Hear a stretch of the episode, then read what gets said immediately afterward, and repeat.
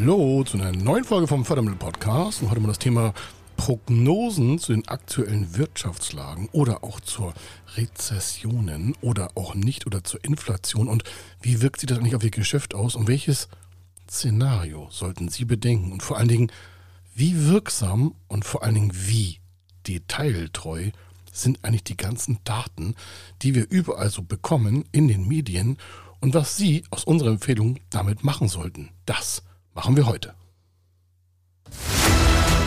Er ist Mister Fördermittel, Buchautor, Vortragsredner, Moderator seiner eigenen Fernsehsendung zum Thema Fördermittel und Geschäftsführer der Feder Consulting.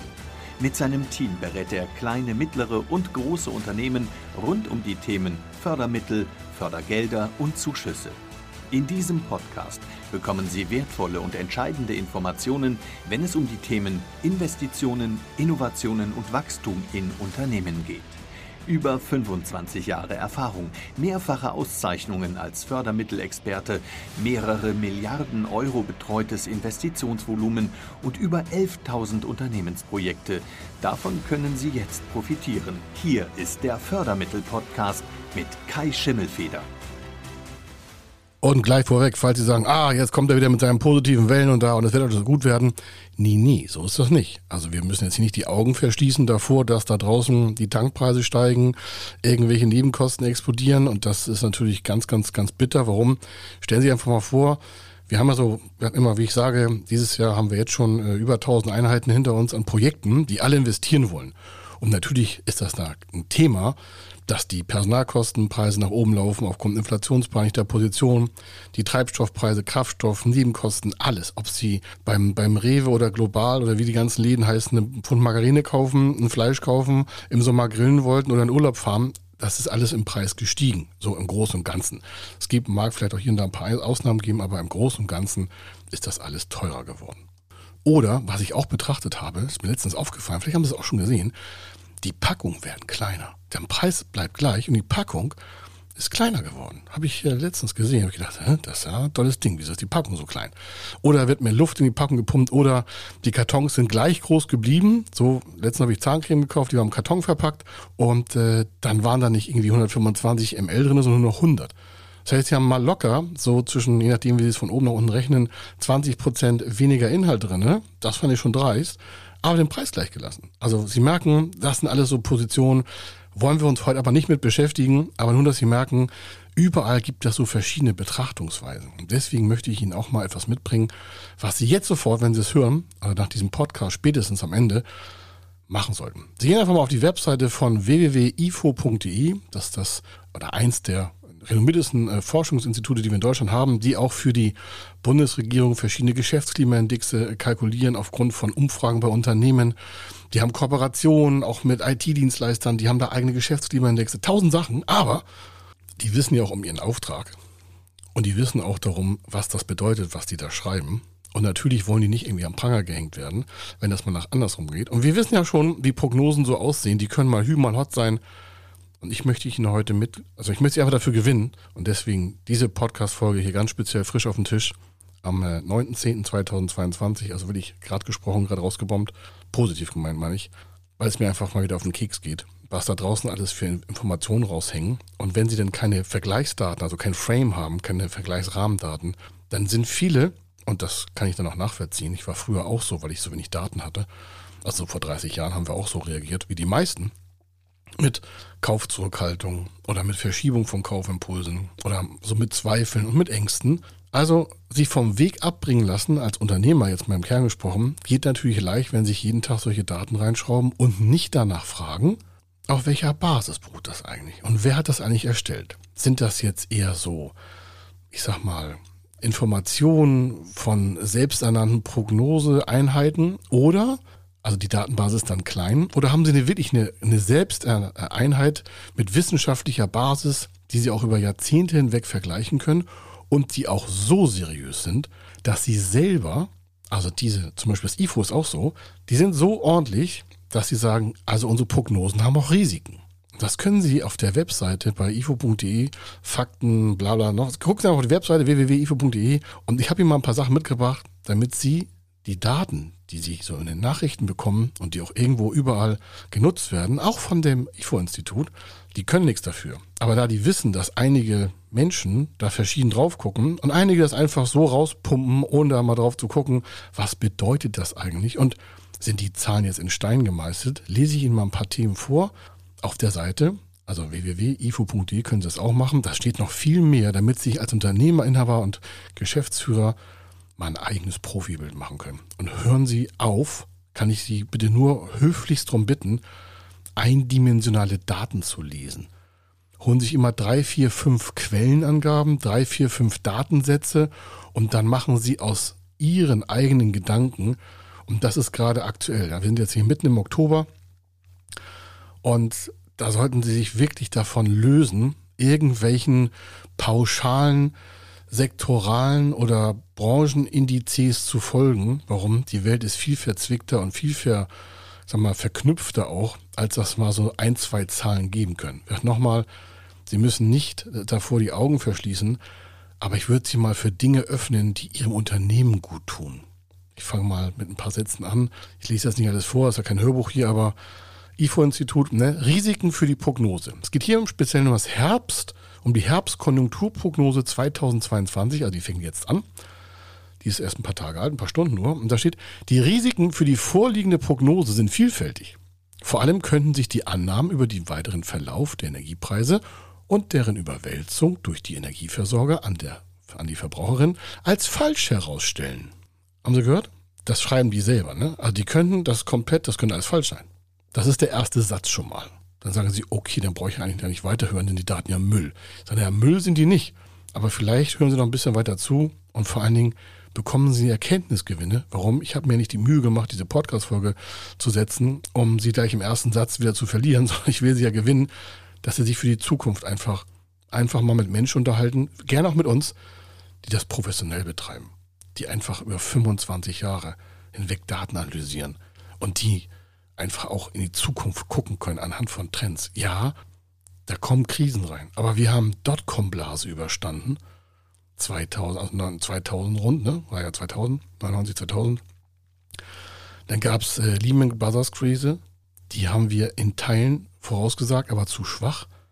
Damals habe ich gesagt, da wird es eine Viertelmillion Insolvenzen geben. Es waren nachher über in Deutschland über dreihundert äh, Geschäftsabgänge, dreihunderttausend, das hat sich viel verändert in der Zeit. Die wurden auch wieder aufgebaut, aber trotzdem hat es einen Einschlag gegeben. Oder auch die Euro-Krise, die daran angeschlossen ist. Und von den anderen Krisen danach brauche ich gar nicht reden, die haben die selbst miterlebt, die letzten zehn Jahre. Corona jetzt als Highlight und jetzt haben wir nochmal irgendwas mit Inflation und auch Rezession. Also dementsprechend, Sie merken, wir gucken über viele Jahre hinweg, über Jahrzehnte und das fehlt den meisten. Die sehen nur zwei Punkte, A, B.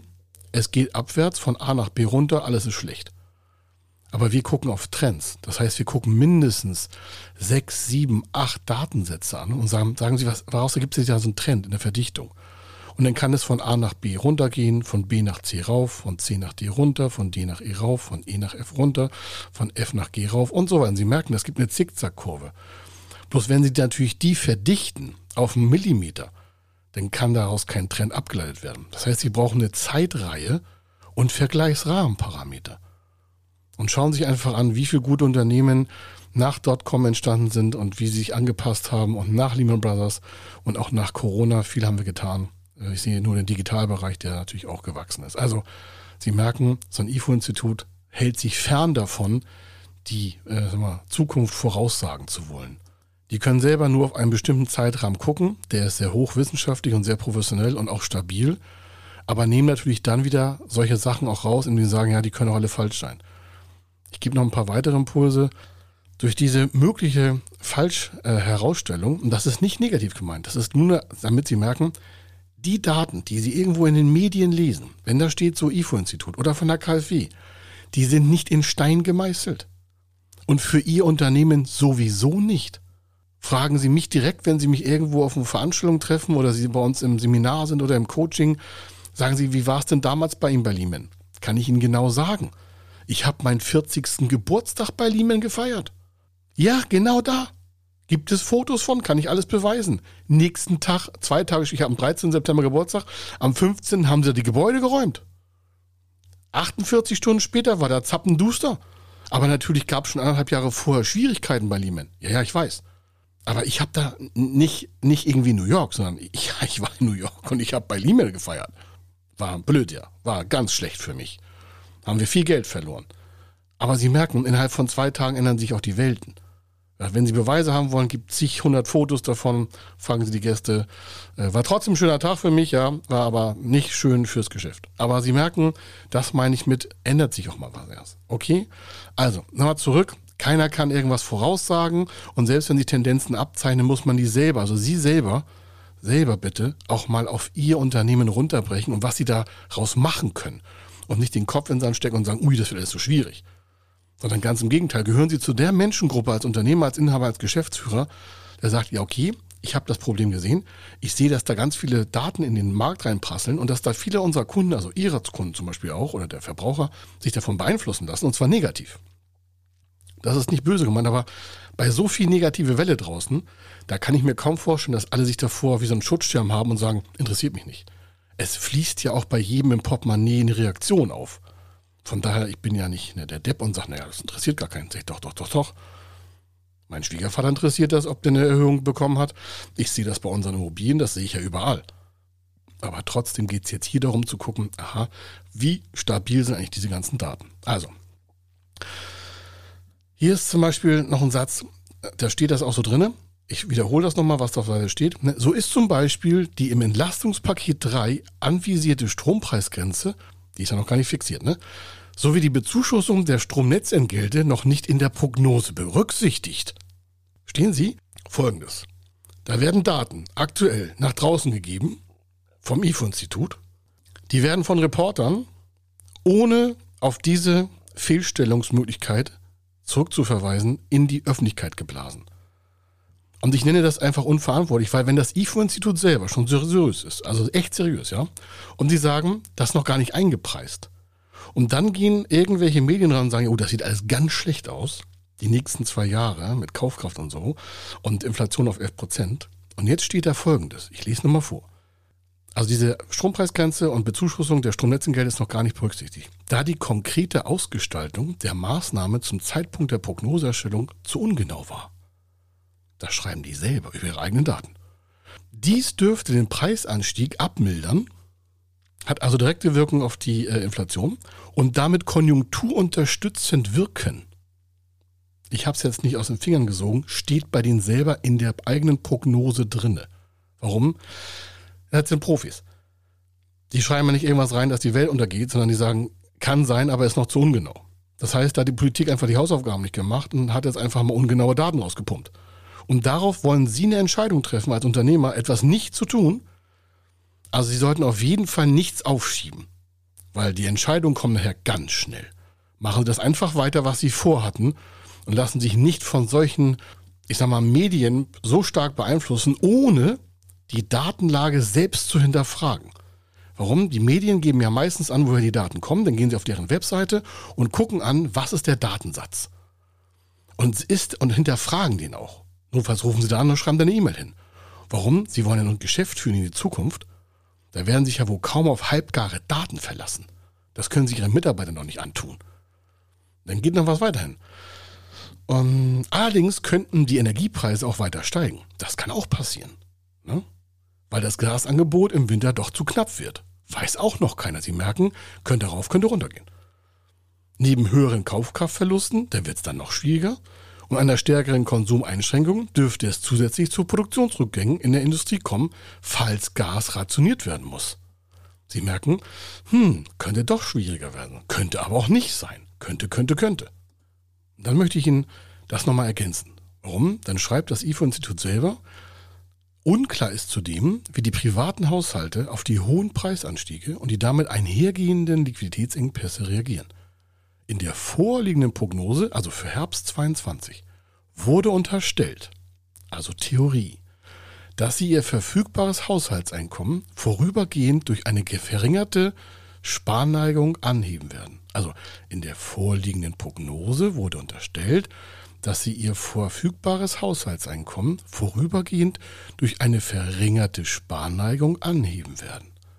Dies kann etwa dadurch erreicht werden, dass ein geringerer Betrag aus den monatlichen Einkommen zurückgelegt, bestehendes Finanzvermögen aufgelöst oder die Neuverschuldung erhöht wird.